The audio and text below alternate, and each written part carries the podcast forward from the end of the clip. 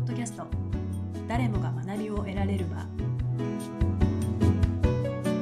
皆さんこんにちは。アカデミーヒルズの清水です。今日は公衆衛生学者の林英恵さんをお迎えしています。林さんは3月にダイヤモンド社さんから健康になる技術大全を出版され、ご著書は今大変話題となっています。そしてご著書の新刊を機にアカデミーヒルズで3回のイベントシリーズを開催しています。先日4月に第1回が終わったばかりですが、大変盛況であっという間に満席になりました。これを収録している今は5月の初めなんですが、5月10日に予定しているシリーズ第2回も残席わずかでして、大変注目度の高いイベントになっています。今日は林さんにご著書健康になる技術大全についていろいろお伺いしてまいりたいと思います。林さん、どうぞよろしくお願いいたします。よろしくお願いいたします。はい、ではまず林さんの自己紹介をお願いできますでしょうか。はい、林英恵と申します。公衆衛生学者、そしてパブリックヘルスストラテジストとして、健康の分野の研究と実践の架け橋となるような活動をすべく、今いろいろなお仕事をさせていただいております。具体的には学術の方では慶應義塾大学の特任准教授として、教鞭に立って大学院生に健康増進、ヘルスプロモーションですねの授業などをさせていただいております。実践の方ではダウントゥアース株式会社という株式会社の代表取締役をしていて、この会社は健康の分野のコンサルティング会社として仕事をしているような感じです。ご著書ですね、健康になる技術大全、私も今手元に持っているんですけれども、非常に分厚くって、もうこちらは参考文献も入れるとものすごい分厚いんですけれども、本文だけでももう450ページ近く、はい、ございます。こちら構想3年執筆7年ということを、私どこかのインタビューで読ませていただいてるんですけれども、こちら執筆のきっかけ、そして経緯などを教えていただけますでしょうか。この本を書いたきっかけというのは、私の恩師でもあり先輩でもあった女性をがんで亡くしたっていう、その後悔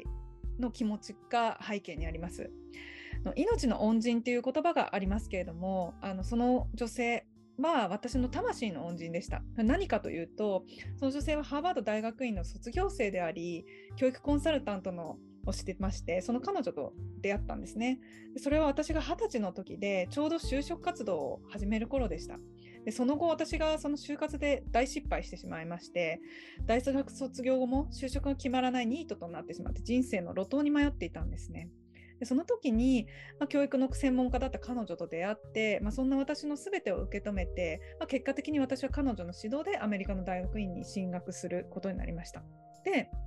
本当は彼女は親友のような感じで、日々私は彼女のカバン持ちとして、本当にずっと一緒にいて、仕事のことからプライベートまで毎日のように連絡を取り合う仲だったんですけれども、すごいそんな中で彼女のがんが発覚するんですね。でその背景としても、彼女は本当に働き盛りで、会社をどんどん成長させていって、で私は本当に目標を次々と実現して、彼女を眩しく思っていたんですけれども、寝る暇と食べる暇を惜しんで働く彼女の健康というのはずっと気がかりでした。で当時私は大学院の修士課程にもすでに在籍していたんですけれども、その公衆衛生について学びを深めていた頃で、もう少し彼女の働き方を変えてほしいな、つまりもうちょっとちゃんと休んでほしいなとか、食事をきちんととってほしいなっていう思いがあったんですけれども、やっぱ駆け出しの自分が彼女にアドバイスすることは余計なお世話だと思ってたんで、全然言えないでいたんですね。だけども彼女と出会って10年後ですかね、彼女の病気が発覚して、彼女はもちろん気丈に治療を続けたんですけれども、発覚後2年で亡くなってしまったんですね。でもちろんがんって何が原因でなったっていうのがすごく分かりにくいと思うので、私が生活習慣を変えたところで何か起こらなかったかっていうことはもう誰も知ることができないんですけれども、やっぱり自分は健康の専門家として生きていこうっていうきっかけを与えてくれた彼女に対してアドバイスも何もできなかったっていうことがすごく大きな後悔となってたんですね。で彼女が亡くなる前に、私のそばでずっと私の生き様を見ていたあなただからできることがあるし、あなたにはやらなきゃいけないことがあるのよって、その一つがやっぱり私が感じていることとか後悔の気持ちを自分の仕事に生かしてほしいっていうことだったので、本当に彼女との約束っていうことが一番のきっかけとしてこの本を書くに至ったっていうのがあります。もう本当にアカデミーヒルズでも私も野村瑠璃子先生とお目にかかったことは、10年以上前ですけれどもありまして、非常に元気でアクティブでものすごく素晴らしい先生だったと、記憶しておりますので、非常に今の話を聞くとこう胸がぐっとくるといいますか、そういったご縁がつながっていて、林さんがまたここで野村瑠璃子先生がきっかけとなってご本をお書きになられて、それのご本を機にイベントをご一緒させていただくって、すごくご縁を感じるなって今お話を伺っていて、思いました、ね、ありがとうございます。そんな林さんの思いですね、野村先生の思いも詰まったこちらのご本なんですけれども、私も健康に関する本とか自分でもすごく気になっていて、いろいろ雑誌ですとか本当にたくさん情報が世の中にあふれていて、テレビでもこれを飲むといいとか、これを食べるとこれに効くとか、いろいろありますけれども、このご本を読んでると本当に全体的に網羅して、総合的に本当にエビデンスに基づいて、誠実に向き合って書かれているっていう印象を持ちます。で、食事とか運動、睡眠、ストレスっていうのはよく健康で聞く項目ですけれども、習慣と感情っていうのがこの本の中に入っていらっしゃって、習慣と感情という項目で一つ独立した章としてですね、非常に深く書かれていらっしゃるのが珍しいなという印象を持ちました。この2つの項目を入れた狙いを教えていただけますでしょうか。はい、この2つを入れた理由というのは、自分の公衆衛生分野の一つの専門が行動科学とヘルスコミュニケーションであるっていうのが背景にあります。で、博士論文もそういった内容で書いたんですけども、やっぱり自分がこの分野を研究していて、一つ一つの、そのトピックですね、例えば食事とか運動とか睡眠とかストレスとか、そういうことで何が大事かっていうことを知るっていうのはもう本当大前提で必要で、正しい知識をつけるっていうのは本当に大事なんですけれども、それに加えてやっぱりその How の部分ですね、どうやってそれを行動を変えるのか、習慣にするのか、そのために自分の感情をどういうふうに持っていくのかっていうのはすごく大事なことで、逆に言うとそこが実行できない限り正しい行動の変容とか習慣作りってすごく難しいっていうのが分かりました。なのでこの本では、全て網羅的にやった上で、そこの How の部分っていうのに一番着目したっていうのがあります。で、それが大事だって言ったのは実は私が初めではなくてですね、私が尊敬している一人の日本の偉人で、江戸時代のベストセラー養生訓を書いた貝原益軒さんという方がいらっしゃるんですが、この貝原先生がですね、健康法は知ってるだけでは健康になれない、それを実践して初めて役に立つものだっていう言葉を残しているんですね。私はもうまさにその教えの通りだと思っておりまして、やっぱり実行してもらう、行動を変えてもらうっていうところをゴールにしているので、習慣と感情っていうのは重要な章として入れさせていただきました。ありがとうございます。私も今お話を聞いててドキッとしてしまったというか、もう知ってるだけでどんどん知識をいろいろ詰め込むけど、何も変わってないのは自分が行動を変えられていないからっていう、本当にもうぐさってきましたけれども、そんな行動を変えるとか習慣を変える、そういうのは変えられない人が多く世の中には私も含めていらっしゃいます。で、そこを本を読み進めていくとですね、あなたの意志が弱いからではないよっていうふうに寄り添ってくださるんですよね。自己責任論では片付けられないというふうに言ってくださっていて、人間はもうあらゆるものに影響されている、そういった周りの影響を受けて、しまうという弱い立場であるということを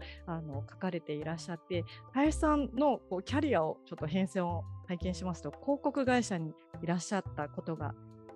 長くあられるということで、広告会社ってやはり人の欲望とかをかきたてて、これを食べなさい、これを買いなさいみたいなところがあると思うんですけれども、そういった広告会社にいたからこそ感じられていることなのかなと思います。そういう意味では、その広告会社で具体的にどんなお仕事をされているのかっていうのが、されていたのかっていうのがすごく興味があるんですが、教えていただけますか。はい、ありがとうございます。私はですね、そのニートと先ほどのニートとフリーターの末、マッキャンっていう外資系のニューヨークに本社がある広告会社に拾ってもらってですね、そこから、27歳の時に初めて正社員として拾ってもらって、そこから14年、その広告会社で働きました。働いた場所は東京、ロンドン、ニューヨークと、その広告会社ので、やっぱりそのニューヨークとかってすごく広告会社の一番のハブというか中心地でもあるので、そういったところで仕事をしました。で、私の仕事っていうのはもともとキャリアとしてはそのプランナーと呼ばれるその広告の、ストラテジーですね、戦略を作る部門に配属されまして、そのプランナー兼途中からリサーチャー色が強くなっていくんですけども、リサーチャーとしてやっぱりその広告主、クライアントの、広告の戦略を立てるというような部署にいました。で、具体的にはマッキャンの中でも特にマッキャンヘルスという健康分野の広告ですかマーケティング戦略を作る会社にいましたので、クライアントは国際機関、政府機関、あとは最近はもう本当企業でもやっぱりその商品とかサービスの中に、健康とかウェルネスの概念を入れたいですとか、あと本当その会社自体が健康経営に取り組むので、そこをっていうような感じで、いろいろな本当に多種多様な産業のクライアントと一緒にお仕事をさせていただきました。いかにその健康的な習慣を持ってもらうかっていうことを不信されてるその広告会社さんにその戦略を一緒に練ってもらっている、そんな状況なんですね。そうですね、やっぱりその例えばですけれども HIV の予防ですとか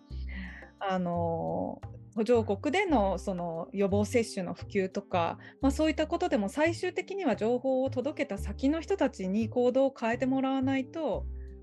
そのミッション達成ということにはならないので、どういうふうにそういう方たちとコミュニケーションをとって普及啓発していくのかみたいなことをやってました。で、私のいたそのマッキャンヘルスというのは本当にその CEO をはじめとして、私を雇ってくれるぐらいなので、パブリックヘルス、公衆衛生にすごく理解があって、健康のためっていう目的でずっとやってたんですけれども、ニューヨークにいた時にいろんな広告産業とか、その産業構造とかを知るにつれですね、やっぱりその広告って、タバコとかアルコールとか、その健康に良くない産業のものもお手伝いするわけなんですね。マッキャンヘルスという会社で、私はそういうところには携わってはいなかったんですけれども、そういう不健康な商品とかサービスを売る会社の、産業構造と、広告会社の何ですかね、ビジネスの構造を見たり、あとはですね、実際そういった例えばそのエビデンスとしてもそのタバコ会社が行う禁煙のキャンペーンは逆にそのタバコに興味を持つ人を増やしてしまうなんていうエビデンスも論文として結構ありまして、そういった何ですかね、一般の方たちの手に届くところに選択肢として落ちてくる前の大きな構造、ビジネスの構造を見る機会がたくさんありまして、それでこの本でもそういった構造っていうのも言及したいなっていうふうに思ったっていうのはあります。まさにその感情の項目のところで印象的だったのが、感情は得体の知れないものではなくて自分で選べるものだと、その健康的な感情を作ることは自分の命を大切にすることで自分で選んでいこうよっていうすごく強いメッセージがあって、ただ一方で私も常日頃そうだよなって思っていながら、なかなかやっぱり感情に支配されてしまうというか、自分では本当は理性的になればそうじゃないのに支配されてしまうってことがたびたびあります。そのためにはその感情を選べるようにするためには相当な鍛錬が必要なんじゃないかと、自分で自分を訓練していくことが必要な気がするんですが、まず始められることってどんなことがありますか、そのために。そうですね、いくつか始められることがあります。まず一つ目は本でも書いたんですけれども、自分の取る行動ですねと、その時の感情がどんな風に結びついていたかっていうのを少し日々の生活の中で感じてもらうといいかなと思います。例えば本当はジャンクフードなんて食べたいと思ってないのに食べてしまった時、自分がどういう感情を持っていたか、何か直前にすごくストレスを感じるようなことがあったのかとか、イライラしてたとか、逆にすごい嬉しすぎて手を出してしまったとか、本で書いた通りその感情って幸せとか悲しみとか怒りとか感謝とかいろいろなものがあるんですけれども、いろんな感情が最近の研究だとある特定のその健康の習慣に結びついているってことが少しずつ分かるようになってきてるんですね。例えばその怒りの感情を感じてる時とかってこう目の前にあるもののリスクをすごく低く見積もってしまうので、例えばそのタバコとかに手を出しやすくなったりします。で、例えばその悲しみの感情を持ってる時とかってこうすごくこう心にこうぽっかり穴が開いたような気持ちになってしまうので、それを埋めるためにこう何らかそういう刹那的な行動を取りやすいっていうような研究結果も出てきてます。で、一方でじゃあ幸せとかこうポジティブな感情がいいかっていうと、例えば感謝の気持ちとかは人に対する信頼感とか、いい情報をきちんとアドバイスとして受け取ることができるっていうような、健康習慣にもプラスになるような感情を醸成するんですけれども、一方でこう幸せってなると、幸せはもう幸せでこうリラックスしたいい気持ちっていうポジティブの効果もありながら、逆に幸せすぎると今度はこう気持ちが大きくなってしまって、またこのぐらいいっかみたいに思ってしまうっていうような、いろんなこう効果があることが分かってきてるんですね。なのでやっぱりその私もよくあるんですけれども、何かこうジャンクフード食べてしまったとか、こうジムに行こうと思ったのに行けなくなっちゃったみたいな時の感情、自分の感情がどういうことだったのか、でそれをまず知ることが第一歩っていうのがあると思います。でその上でやっぱりすごく短期的なやり方としては、呼吸を整えるっていうことが、体の器をこう整えることで自分の湧き立つ感情をこうコントロールするっていう言葉がちょっと私はあんまり好きじゃないんですけど、湧き立つ感情をこう醸成させるっていうやり方も一つあるんですね。私自身ニューヨーク時代にヨガの、上級講師の資格を取ってたのと、あとヨガ関係の、研究とかもずっと興味があったので調べたりしてるんですけども、やっぱりこうその体の器を作ることで、そこでこう感情を醸成することができるっていうのはよくあることで、例えば言われているのはもう本当に腹式呼吸を、5分でもこうイライラしちゃってる時とかは5分でもこう椅子に深く腰掛けて吸う吐くっていうのをこうやるだけで気持ちって落ち着いてくるんですね。皆さんによく言うのがこう悲しいって言いながら胸を張ってる人ってあんまりいないと思うんですよ。悲しい時って自然にこう体が丸まってしまうして、嬉しいっていう時にもう本当にキュッてこう丸まってなっちゃう時も逆にないんですね。でそうするとやっぱりその人間のこう姿勢と感情って結構こうつながりがあるというふうに、ヨガの方面では言われているので、そういったテクニックとかを生かして、自分がどういうふうにこうイライラしちゃってるとか怒ってる時にどういうふうにすればその元のフラットな状態に戻れるかっていうのを知っておくっていうのも重要かなと思います。はい、ありがとうございます。呼吸、はい、考えていくというか実践していきたいなと今、思いました。そしてですね、この5本膨大な参考文献のリストがあるんです。もう本当に細かくたくさん記載されていて、参考文献のページだけでこんなにたくさんある5本あまりないと思うんですけれども、それなのにもかかわらず本文の方は全くそんなことを感じさせないくらいすごく読みやすい、途中で挫折することなく進められるんですけれども、こう読みやすくするための工夫とか戦略とかどういったことが考えられたんでしょうか。そうですね、やっぱり私の中ではいいことを書いたとしても読んでもらえなければ意味がないっていうふうに思ってるので、とにかくその健康とか科学のバックグラウンドとか知識が全くない人であっても最後まで読んでもらえるっていうものを目指しました。でやっぱりそれはもう本当に自分がその科学の世界に入った時に、私は文系だったので、もともとそれでこう科学の世界に入った時にもうよくわからないことだらけだったんですね。わからないことだらけであるのに加えて、それを説明してくれている本がないっていうような感じで、自分が理解するのにかなり苦労した歴史があるので、やっぱりその私が時にこれを知ってたらよかったなとか、時もっとこういうことを説明してくれる本があったらよかったなっていう風な感じたことをそのまま丁寧に一つ一つ書こうと思って書きました。全く知識がなくてもぐんぐん読み進めることができたんですが、一方でこの5本表紙にも最新のエビデンスっていうことが書かれていて、膨大な参考文献も終わりですけれども、途中でどんどん科学的に新たなことが分かってくるっっていうこともあると思います。そういったそのエビデンスがどんどん新しくこう出てきた場合のことがあったのかどうか、そういったことがあったのかどうか、この7年間という長い執筆期間のご苦労を、そういった点も含めてお聞かせいただけますか？はい、ありがとうございます。もうその繰り返しでした。どんどん執筆が進めていくとエビデンスが加わって、いやこれもうなんか書き終えられるのかなって思ったこと何度もあって、そういう時にはやっぱりその野村さんとの約束を思い出して、あとはこのずっと待っててくれてる7年間も土江さんというダイヤモンドの編集者の方の顔を思い浮かべてやりました。で、本当に特にですね、食事のところとかはやっぱり日々エビデンスって刻々と積み重なれていくものなので、1個の研究の結果でエビデンスがガラッと変わるっていうことはないんですけども、やっぱりその1個の研究が我々のその食習慣にとって重要な意味を持つ可能性があるっていうものだと、やっぱり書かなければいけないと思っていったし、監修の先生方もそういうスタンスで、こういうエビデンスが出たよとかも随時教えてくれてたっていうのもあるので、やっぱりそういった先生方の期待とかサポートにも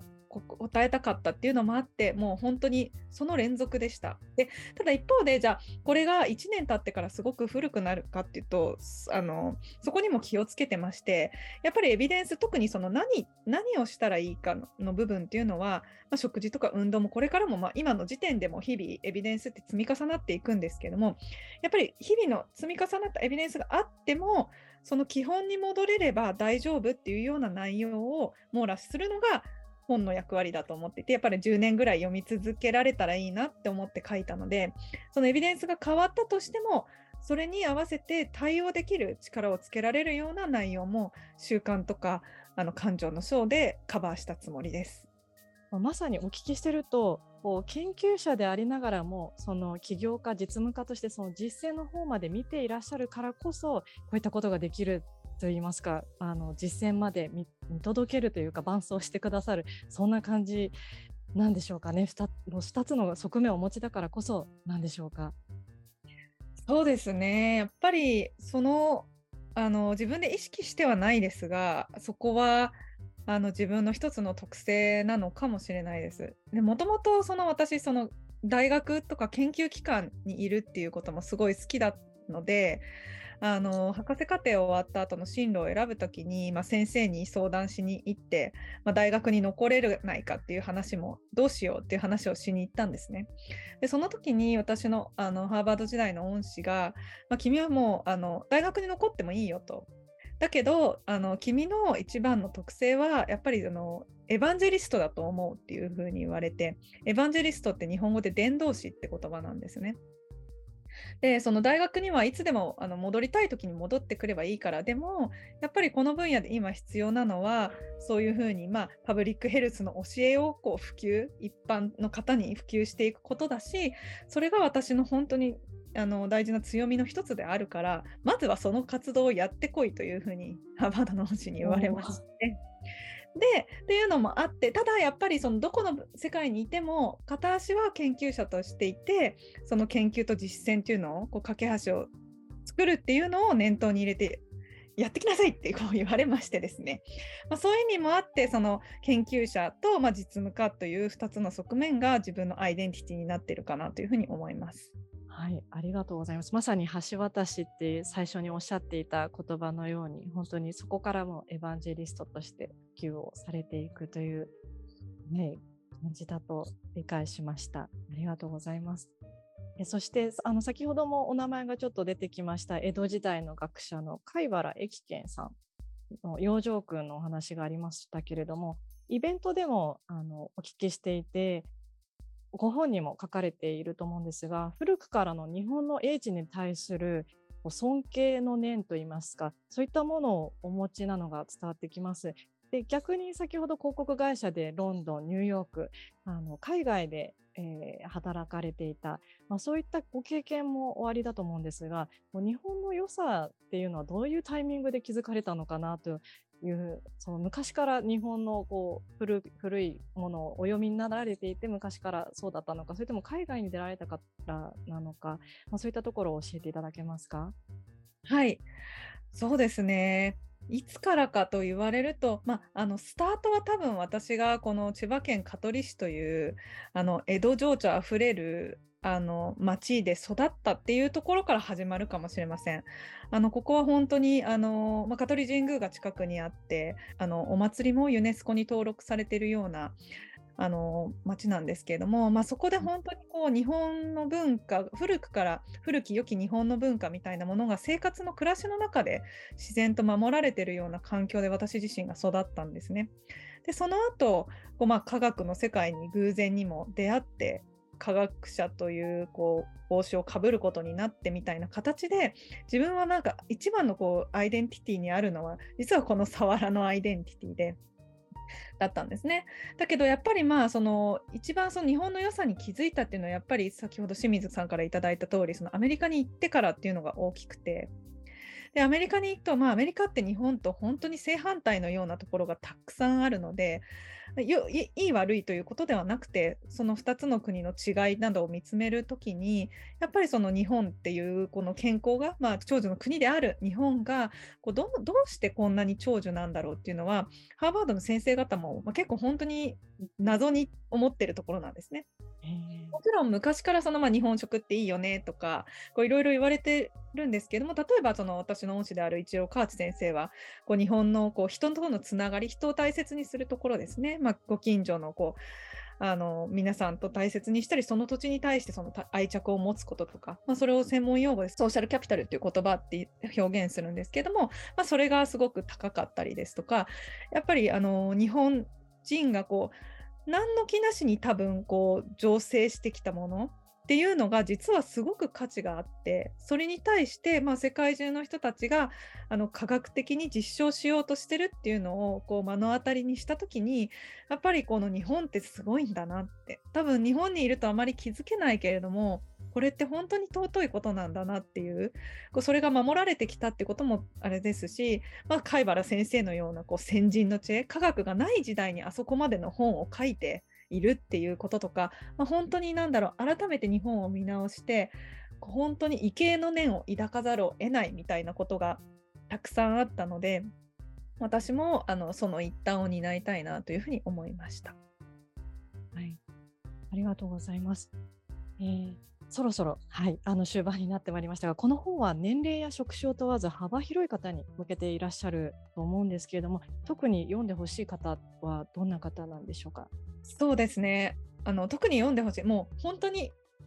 いろんな方に読んでほしいです。で、いろんな方というのはじゃあ誰かっていうと、やっぱりその健康に興味がある人にはまず真っ先に読んでもらって、自分自身が実行していることとかやろうと思っていることがエビデンスと相違ないかっていうのを確認してもらいたいなっていうふうに思ってます。で、あとはその健康にでそういう方たちとか、あとその健康に興味のない方にも実は読んでほしいなっていうふうに思っていて、私のミッションは多くの人が与えられた命を全うできる社会を作ることっていうのをミッションとして掲げてるので、やっぱり興味のある方だけではなく、健康ってあんまりちょっと重要視してなかったよっていう方にも読んでもらって、何か気づきが持ってもらえたらっていうふうに思ってます。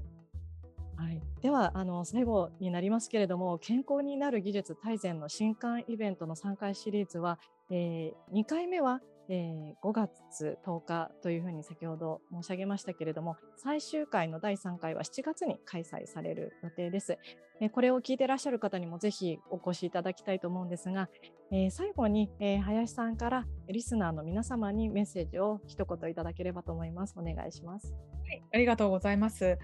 第1回目は習慣、第2回目は感情、そして第3回目はエビデンスに基づいた知識を得て実践に移すためのスキルを学ぶ、正しい情報をどう判断し取り込むのかということで、健康に良い情報の見極め方という内容で講演会を行います。どの回でも基本的なエビデンスとか習慣とか行動の考え方っていうのは網羅する予定なので、初めて来る方にとっても、その連続で聞いてくださってる方にとっても来てよかったなって思ってくださるようなイベントにしたいなっていうふうに思っております。私自身も本の読者の方とか講演会で実際の皆さんの声とかを聞けるのが本当に、研究者としても実務家としてもすごく重要な機会なので、ぜひ多くの方にご愛できたらなというふうに思ってます。はい、ありがとうございます。もうすでに3回絶対参加しますっておっしゃっているお客様もいらっしゃるので、はい、3回連続で来られても1回だけでも非常に学びの多いイベントとなると思います。ぜひ皆さんにお越しいただけたらと思います。はい、それでは本日は健康になる技術大全の、ご著書でいらっしゃる林英恵さんをお迎えして、ポッドキャストをお送りいたしました。どうもありがとうございました。ありがとうございます。ライブラリーポッドキャスト、誰もが学びを得られる場。